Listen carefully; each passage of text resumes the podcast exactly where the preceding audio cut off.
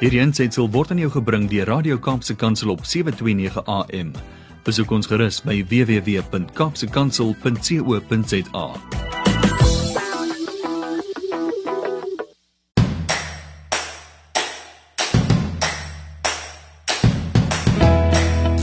Landbou landskap groet jou op hierdie laaste Saterdag van Maart 2021.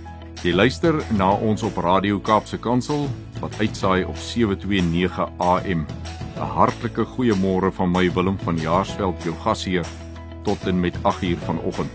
In vanoggend se program die volgende: Ons skop af met saad vir die saaier, ons geestelike broodjie om 7 010 min of meer ons kyk na Kapstok in Kapstok na 'n paar uh nuusgebeure. Dit kom so 20 oor 7 aan die beurt. Ons gaan 08 tot 10 voor 8 gesels met ons ouer gewoonte met Dr. Theo de Jager oor die Wêreldlandbouorganisasie. Ons gesels met Dr. Dani Odendaal oor hondsdolheid met meneer Uys van der Westhuizen van Agri Weskaap praat ons oor landelike veiligheid en ons sluit huis en hart af met 'n inleidende gesprek oor familieboerdery met Andre Diedericks van Fabasa. Ons eindig ons program oudergewoonte met stories van hoop en vandag gesels ons met Elria Steinberg, die vrou agter Boksvoer vir 'n boer, oor hierdie unieke inisiatief as ook die verskil wat dit aan boere se lewens maak. Landbou landskap word aan jou gebring met die komplimente van Kypots varsprodukte mark. Ons hoor graag van jou, die luister luisteraar, jou kommentaar, jou aanbevelings, alles is welkom. Ons wil graag jou luisterervaring so goed as moontlik maak as wat ons kan. Gesels met my deur middel van ons WhatsApp of Telegram skakel by 081 729 1657 of stuur 'n SMS na 37988 en onthou jou boodskap moet begin met die woord landbou. Ek is net hierna terug.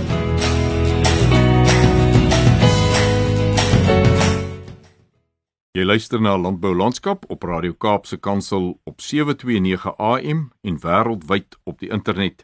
Kom ons luister na 'n stukkie musiek voordat ons kom by saad vir die saaier. Vandag in saad vir die saaier die volgende.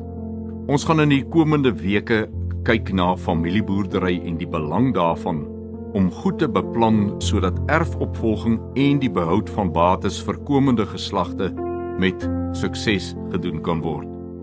Maar is dit in lyn met die woord en watter voorskrifte omtrent die onderwerp vind ons in die woord van God?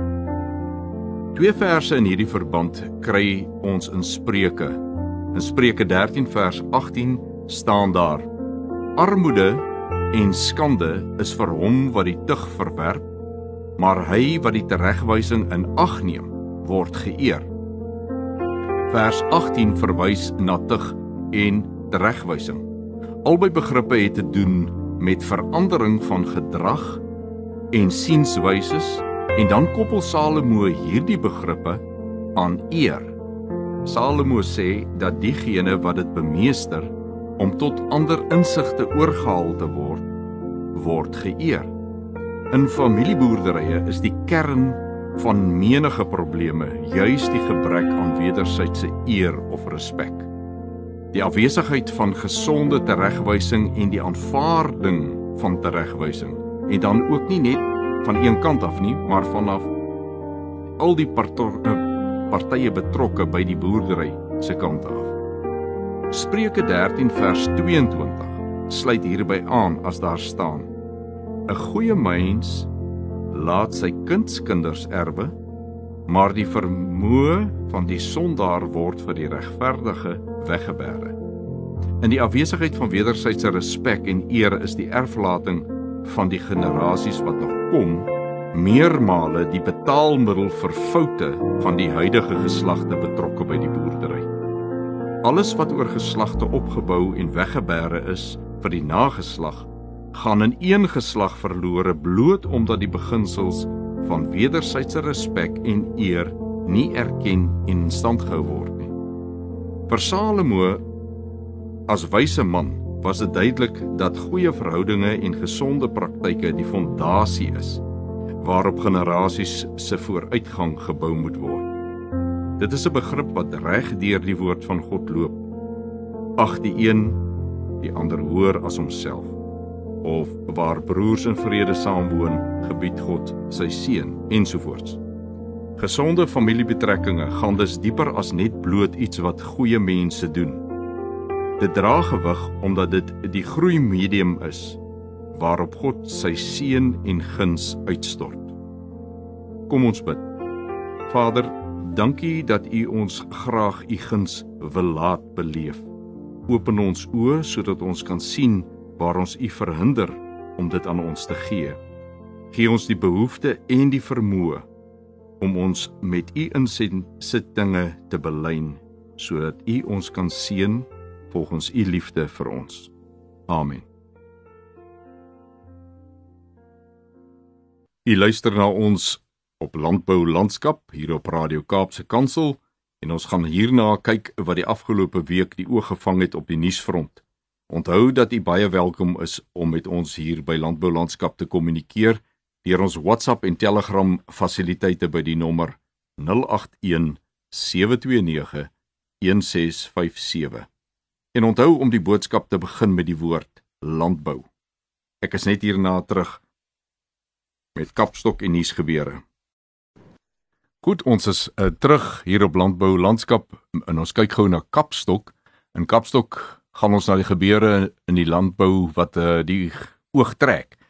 Nou ons skop vanmôre af met 'n baie ehm uh, buite die normale nuusberiggie. Volgens landbou.com het Johanna die koppe laat draai en die skaal laat kreun onder haar 790 kg. Johanna het hierdie gewig bereik tussen 5 Oktober 2020 en 20 Maart 2021. Sy het water ingeneem teen 'n volume van 200 liter tot 700 liter per dag.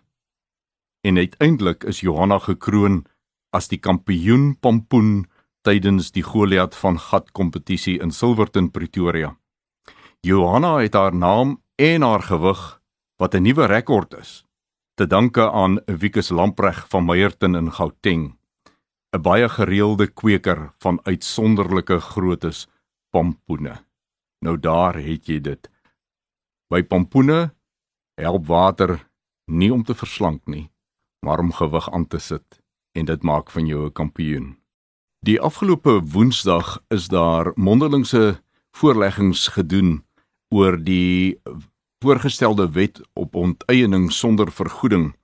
Dit is na baie lang stryd om ook mondelingse insette voor die parlementêre komitee oor hierdie saak uh gedoen te kry, het dit toe nou gebeur. Volgens Marula Media word berig dat daar eintlik maar 'n bietjie omstredenheid ontwikkel het nie oor wat die voorleggings behels het nie, maar hoe dit deur lede van hierdie komitee ontvang is en hulle reaksie daarop.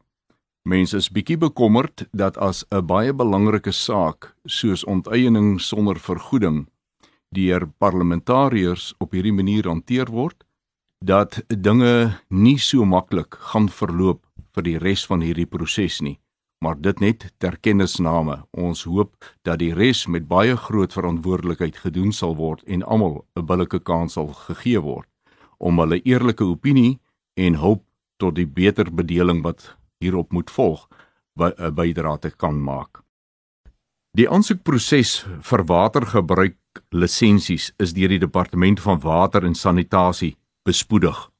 Ons gesels met Jan Sarabi, hoof van Agri SA se sentrum vir uitnemendheid natuurlike hulpbronne. Goeiemôre Janse.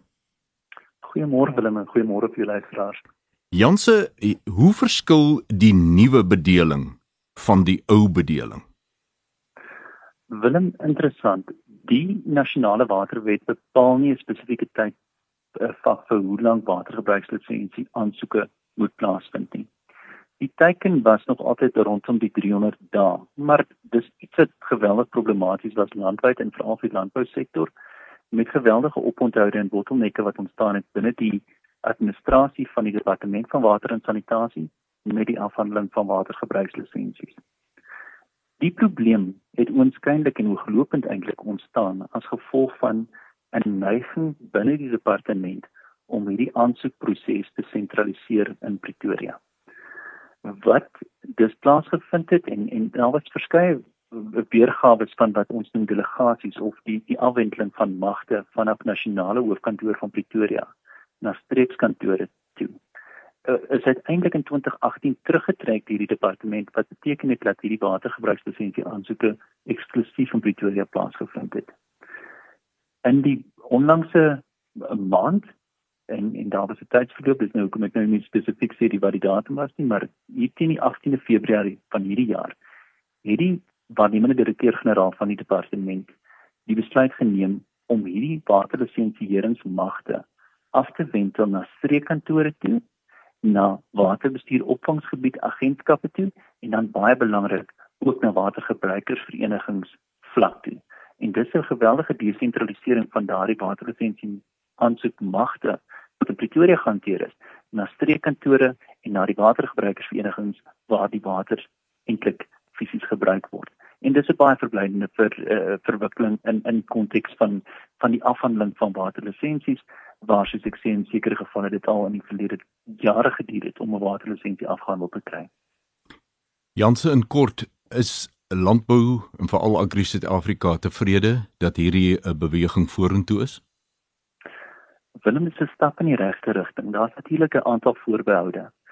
Daardie besluitnemers wat nou wel op op watergebruikersvereniging en streekkantoor vlak die besluite moet neem oor waterlisensies moet baie deeglik in ag neem wat landbou se posisie is rondom watergebruik.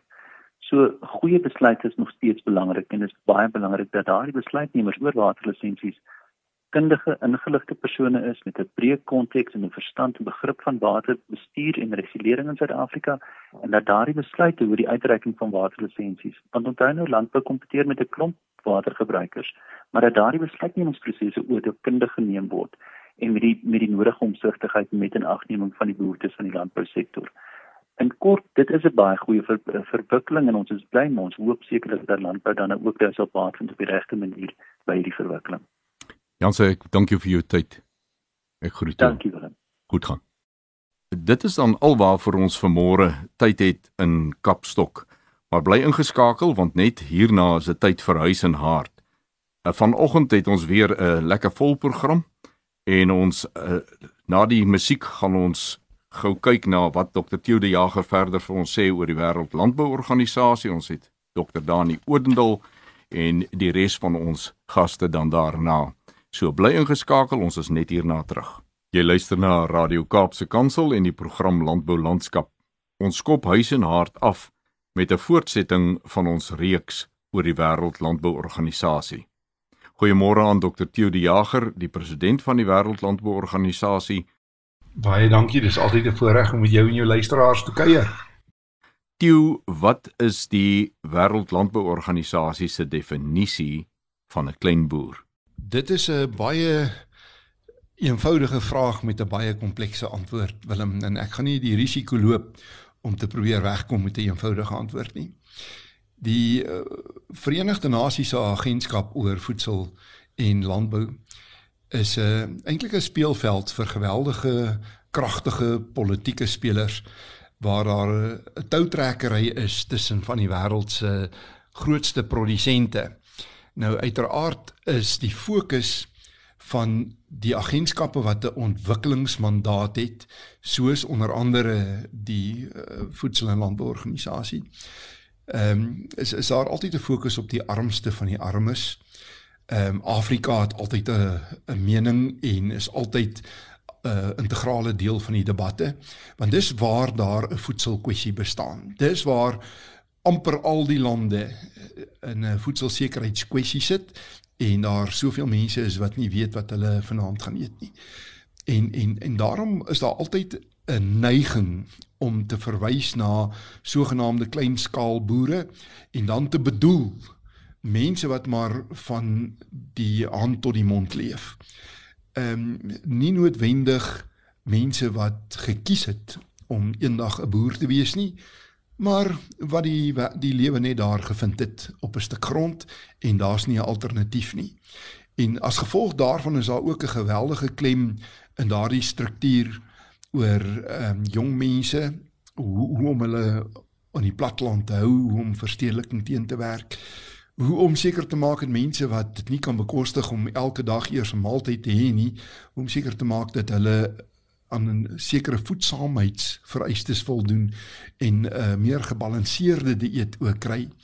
En dan natuurlik hoe om vir hulle op te skakel met markte en hoe om hulle te leer om met beter tegnologie te boer want in die grootste deel van Afrika boer mense eintlik nog presies dieselfde as wat hulle 3000 jaar gelede gedoen het met skoffelpikke of met implemente wat deur uh, ons getrek word. Maar die amptelike definisie soos wat ons te deur gehamer gekry het deur laatnagdebatte en dikwels harde woorde by die loodsing van die dekade van familieboere in uh, maart maand 2019 uh, is dat 'n kleinskaal boer is 'n familie wat 'n sakeonderneming het wat op die grond gevestig is wat daardie sakeonderneming besit en bestuur en waaruit hulle en hulle werkers 'n bestaan maak. So dis 'n bietjie weier as net die die aanvanklike debat daaroor en vir ons natuurlik sleutelbelangrik in die meer geïndustrialiseerde lande so Suid-Afrika. Maar uiteraard het dit die kwessie van familieboerdery baie sentraal geplaas in alle verdere debatte oor ons voedsel- en veselstelsels in die wêreld. Is dit so dat die Wêreldlandbouorganisasie dan aan die hand wat hy sopas met ons gedeel het, eintlik baie groot erkenning gee aan die rol wat die kleiner boere gee in voedselsekerheid wêreldwyd as wat ons baie keer in Suid-Afrika 'n uh, 'n ander deentjie oor hoor dat dit eintlik net 20% baie groot boere is wat voedselsekerheid verseker. Ja, dit is 'n beleidsverskuiwing wat plaasgevind het binne in die Wêreldlandbouunie oor die afgelope paar jaar. Ehm um, daar was 'n bewuslike besluit dat ons kies die kant van die familieboerderye. Familieboere en daar so min of meer 1,6 miljard van hulle in die wêreld sit in die dilemma oral oor dat hulle kleiner en minder relevant raak en dat groot boere al hoe groter en groter word en dat die koste knyptang en die voordeel van die ekonomie van skaal eintlik 'n neiging op tou gesit het vir groter word die sogenaamde go big or go home sindroom so toe die Verenigde Nasies eintlik maar meer in sy debat oor verstedeliking en hoe om dit hok te slaan.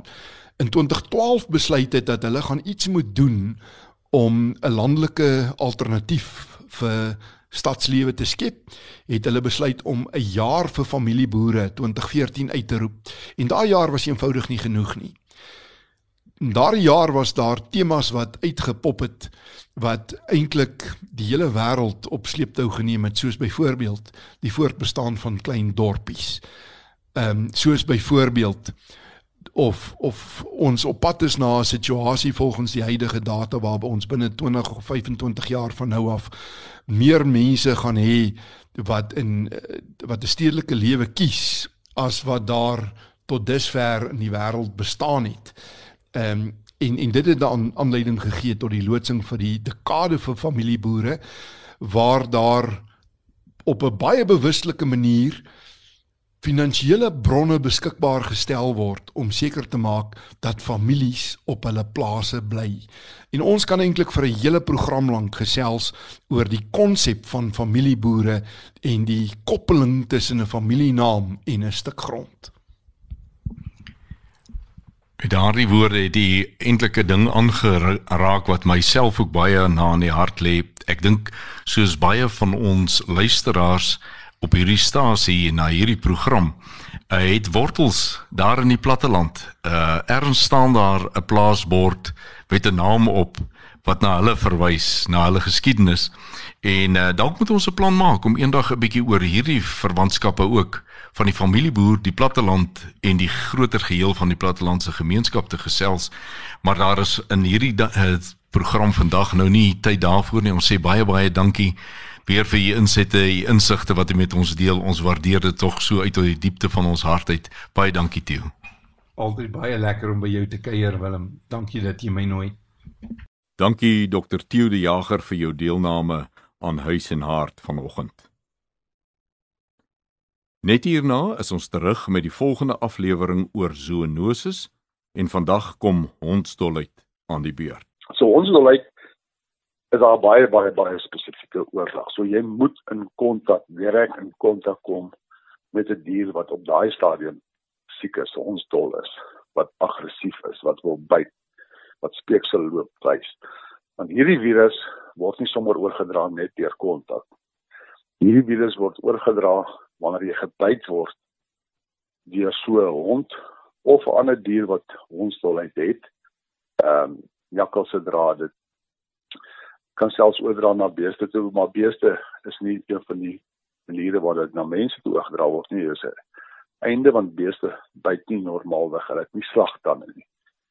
So enige ding met slagtande wat ons dol is en hy byt jou veroorsaak 'n diep wond en die speeksel van daai besmette dier gaan in die diep wond in en op daai manier word ons wyd oorgedra want daai organisme gaan nou in die senuweebane op na die brein toe. So daar's 'n komplekse oordrag en ons dolheid weer eens tans 'n probleem in Suid-Afrika. Ons het groot probleme in 'n groot gedeelte van die land veral KwaZulu-Natal, maar ook in van die ander provinsies kom dit van tyd tot tyd voor. En weer eens het die staatsveeartsenydiens 'n groot funksie om diere ingeënt te kry, spesifiek van honde en dan ook katte in sekere gevalle as dit in 'n area voorkom om hulle ingeënt te kry teen die siekte. Privaat eienaars moet dit eintlik self doen, maar in baie groot areas waar daar mense is wat minder goed af is, word dit deur die staat gedoen uh in groot kampanjes veral as daar 'n spesifieke uitbreek is. Baie dankie dokter Odendaal. Volgende keer gaan hy ons meer vertel van slenkdalkoors wat 'n aansteeklike siekte is van dier na mens. Ons vat nou 'n musiekverposing voordat ons gesels met Uys van der Westhuizen van Agri Weskaap oor die suksesvolle samewerking tussen landbouveiligheidsstrukture en dorpsgemeenskapsveiligheid. Jy luister na Huis en Hart op Landbou Landskap.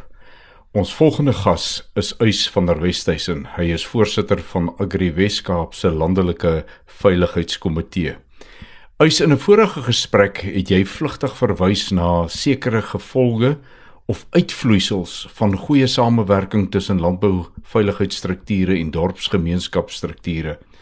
Vertel ons asseblief meer, hoe het julle te werk gegaan? Die ander um, wat ons in hierdie struktuur ingesit het, Willem, is dat ons die ehm um, spesialiste soos byvoorbeeld IT ouens. Ehm um, hulle weet dat ons probeer alles integreer, ons probeer stelsels met mekaar laat praat.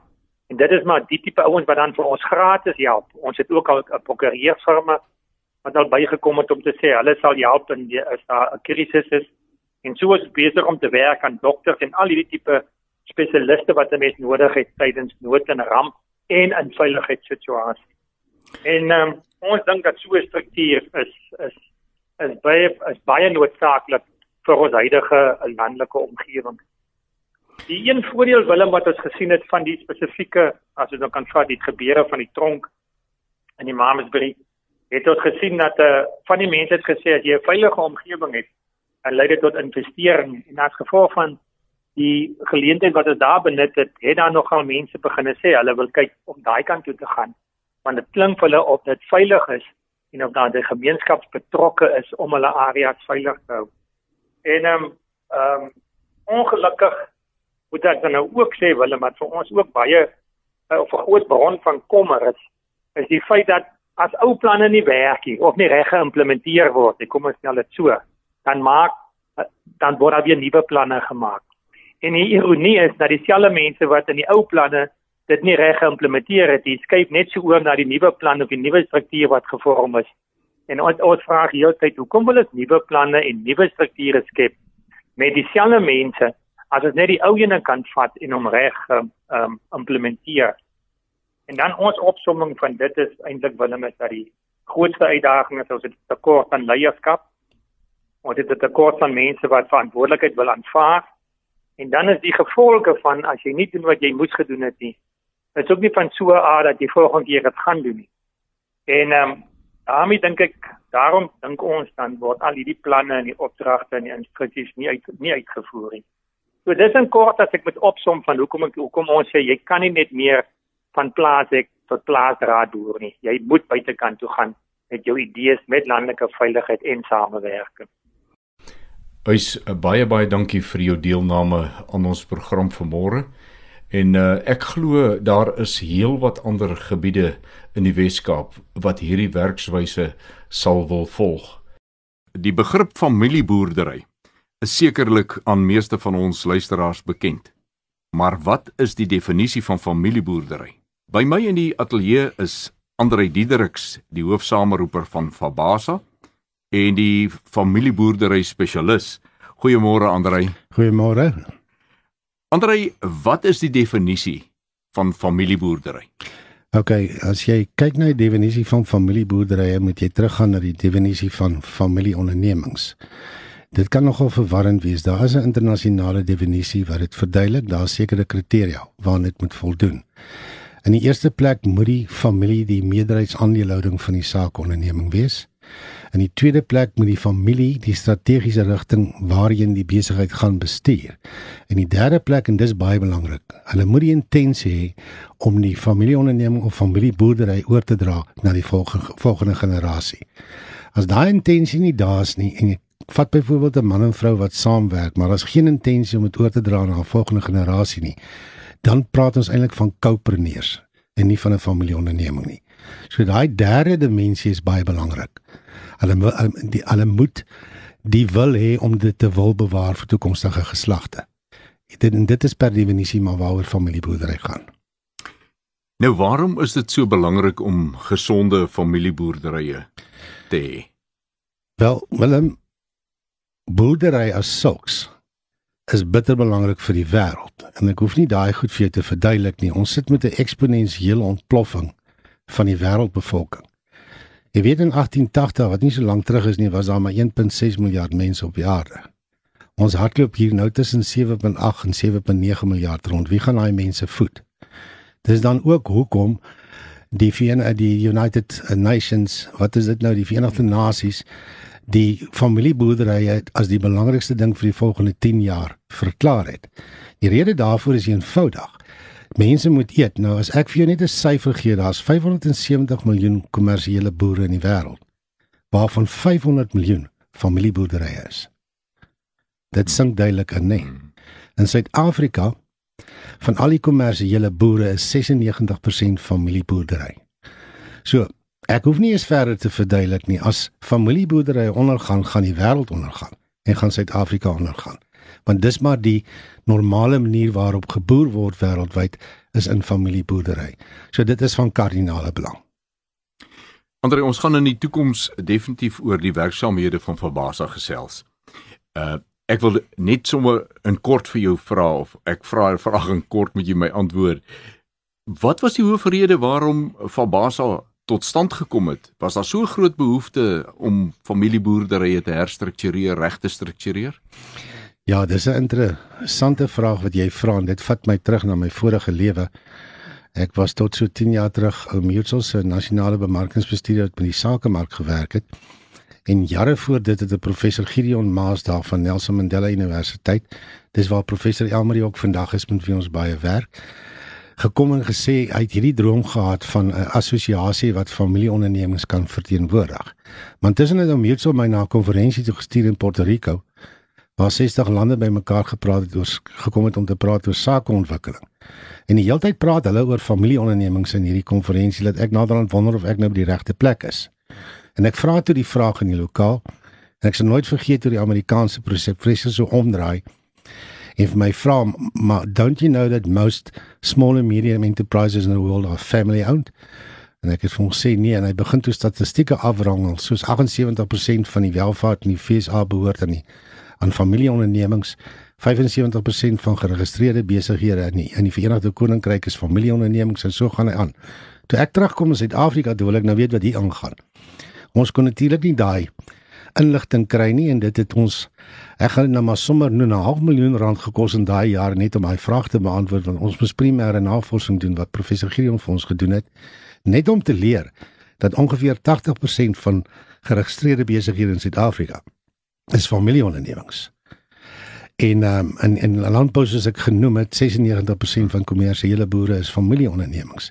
Dit vir my baie duidelik wat ons moet doen. Ons moet 'n kundigheid rondom familieondernemings opbou. En ek was daai jare toe gestuur na 'n klomp lande toe om te gaan leer wat is die beste praktyke. En dis juis in daai lande wat ek gesien het, daar's altyd 'n of 'n instituut of 'n assosiasie of een of ander liggaam wat kyk na die belange van familieondernemings. En ek daai tyd toe nou vir so oortuig dat ons dit moet begin en daar was Fabasa gebore.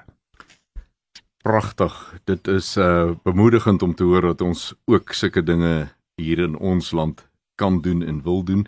Dankie vir jou tyd Andre, ek waardeer jou inloer. Dit is 'n groot plesier, dis lekker om hier te wees. Op daardie noot kom ons aan die einde van ons uh huis en hart deel van die program.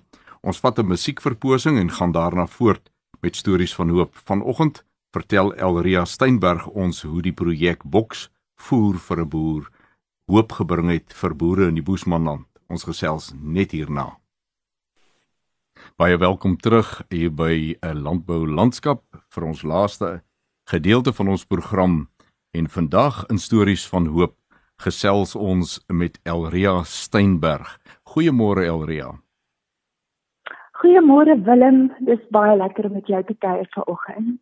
Nou Elria, vertel ons luisteraars bietjie meer oor jou projek Bokse voer vir 'n boer.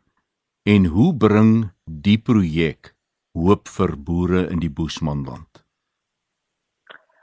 Ag Willem, baie dankie vir die geleentheid en ek wil sommer wegval om net vir jou en vir die luisteraars ook te vertel hoe boksvoer vir 'n boer sy ontstaan gehad het. Ek het 'n gesprek gehad met 'n boervrou wat vir my vertel het dat sy een oggend het sy net uit haar huis uitgeloop en sy het oor hierdie kaal swart werf gekyk. En sy het vir die Here gesê: "Here, die sin van hierdie droogte is besig om my heeltemal te te ontwyk. En ek is verskriklik bang dat ek net een oggend nie sal kan opstaan nie en dat ek net nie meer my man en my gesin sal kan voordra in hierdie situasie nie." En sy sê en sy het sommer vir die Here gesê: "Here, ek is nou soos Elia. Ek sit ook vandag onder die besembos. En ek wil vir u vra, ag, wil u vir my ook met 'n engel stuur nie? En sy sê sy wag en sy hulle leef sy leef so na aan die Here en sy verwag toe nou dat daar regtig iets sal gebeur. Maar sy sê niks gebeur nie. En um, maar so ver oor die bult sien sy 'n stoffie trek en ehm um, dit kom al hoe nader en dit kom al hoe nader en kom al hoe nader. En op die ou einde toe is dit 'n wit grainliner wat 35 ton mielies het. En jy weet van 35 ton mielies maak jy 750 kg sakke. En dit is toe daai voertuig wat toe by hulle werf intrek En sy het net gesê, Here, U het nie hierdie majestueuse engel gestuur wat op 'n onnatuurlike manier uit die hemel uit neerdaal nie, maar U het hierdie trok gestuur en dit was basies 'n engel. En toe het sy net begin om te besef dat God mense gebruik om en sy hulle te voorsien in hierdie swaar tye en hulle het ook begin om hulle harte oop te maak vir hulp want dit is ook vir daai trotse boere verskriklik moeilik om hulle harte oop te maak. En ehm um, ja, ag Willem en so het ehm um, jy weet ons het eers ook probeer of ons het ook trokke afgestuur uh, hier van Mpumalanga af. Maar so het boksvoer vir 'n boer se konsep in my hart begin groei En ehm um, ek uh, ons tyd is nie so baie nie, so ek wil sommer net vir die luisteraars sê as jy intik op op jou soek engine en dit kan nou Google wees of wat jy ook al gebruik en jy tik in boksvoer vir 'n boer, dan kom hierdie webwerf op. En uh, daar gaan jy die boere sien. Jy gaan boere se foto's sien, jy gaan sien waar hulle boer jy gaan 'n kort storie oor hulle kan lees en jy gaan hulle foto's en sien die plaasnaam, hulle plaasname en hoe dit met hulle gaan op hierdie stadium. En dan gaan jy die geleentheid hê as jy nie 'n boer is nie, as jy nie in Suid-Afrika bly nie, waar ook al gaan jy 'n geleentheid uh, kry om een van daardie boere te ondersteun met um, 'n um, boksvoer. Nou wil ek ook sommer vir die luisteraars sê dat dit virtuele bokse is jy gaan sien die boks is um, aan 'n waarde gekoppel en daardie waarde word in die boer se rekening inbetaal sodat hy self as hy besig is om sy lammers af te rond dan gaan hy koöperasie toe en hy koop lamkruip so hy hoef nie te koop wat fisies in daardie boks is nie. En hy ontvang ook die geld in sy rekening. So as hy nodig het om diesel te koop om terug te kom op die plaas kan hy ook die fondse daarvoor um aanwend. Ja, ag en dan um wil ek sommer sê ek wens eintlik ek kan 'n reeks um, met met julle kry hier op Radio Kaap se kant sou dat dat dat mense meer oor hierdie projek kan vertel want daar's twee stories van hoop rondom hierdie hele ding en die een is die donateurs. Ag oh, julle ek het soveel kontak met donateurs daar's byvoorbeeld 'n uh, vleienier wat in China bly in Gutsaifontein en hy het van die begin af ek dink sy bokse boks was in die tweede boks wat ek ontvang het. So Suid-Afrikaners wat in die buiteland bly draai hulle harte terug na Suid-Afrika toe en hulle um, en hulle besluit net om 'n boer te ondersteun hier. So ek het kontak met hierdie donateurs. Daar's 'n eeue de tree wat in Doha Qatar bly wat in daai digsbevolkte stad in die wêreld daar in die Persiese Golf reis sy as arbeidsterapeut soggens werk toe en sy hoor van hierdie projek oor die radio en sy besluit en ehm um, sekerlik ondersteun sy ehm um, gereelde boere. So ag en dan is daar ook die boere se stories natuurlik. Jy weet ehm um, ek het hier voor Kersfees was ek so half uitgeput en ek het nie krag gehad om hierdie storie te bemark nie. En 'n donateur het 'n baie groot donasie gemaak, het 101000 rand uitbetaal en ons kon vir elke boer um 8400 rand inbetaal. En hiermee gaan ek afsluit. Hierdie boervrou het vir my geskryf en sy het vir my gesê: "Tannie, ek spring die hele huis vol. Ek sing uit volle bors vir my koning wat op die laaste minuut voorsien het." Ons is so dankbaar vir daai geld. My man kan nou gaan kos koop vir die lammers. Ag, ons is net weer so amazed met mense wat net gejaagd het. So ag ja, julle ek nooi julle uitluisteraars van hierdie hoopvolle program gaan tik in boekvoer vir 'n boer en 'n baie wonderlike gestruktureerde baie vriendelike webwerf gaan julle lei om nog meer hoop in hierdie boere wat vir so lank al swaar kry se lewens te bring. Baie baie dankie Willem. Elria baie baie dankie vir jou en uh, vir die groot bydrae wat jy maak om hoop vir boere te bring. Nie net vir die boer nie, maar vir hom en sy gesin, ook sy diere. Uh en ja, ek is seker ons gaan vorentoe weer met jou gesels. Baie baie dankie vir jou deelname vanoggend en mag jy 'n geseënde dag verder hê. Baie dankie julle ook. Um, baie dankie vir die geleentheid. Tata. Goed, ons vat 'n uh, vinnige musiek verposing en dan is ons weer terug. En so kom ons aan die einde van ons uur saam hier op Radio Kaapse Kansel. Landbou landskap is aan jou gebring deur Kypots varsprodukte mark. Onthou om met ons te gesels op WhatsApp en Telegram op die nommer 081 729 1657 of per SMS op 37 988 en moenie die eerste woord van elke boodskap vergeet nie. Begin jou boodskap met die woord landbou. Tot ons weer saam kuier volgende Saterdag om 7uur hier op Radio Kaapse Kansel op 729 AM. Groet ek Willem van Jaarsveld en mag jy elke oomblik Vader se guns op jou lewenspad beleef. Bly gerus ingeskakel by Radio Kaapse Kansel vir ons volgende program wat net hierna begin. Wederom.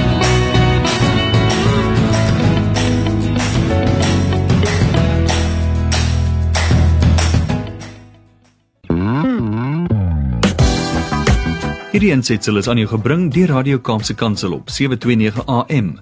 Besoek ons gerus op www.kaapsekansel.co.za.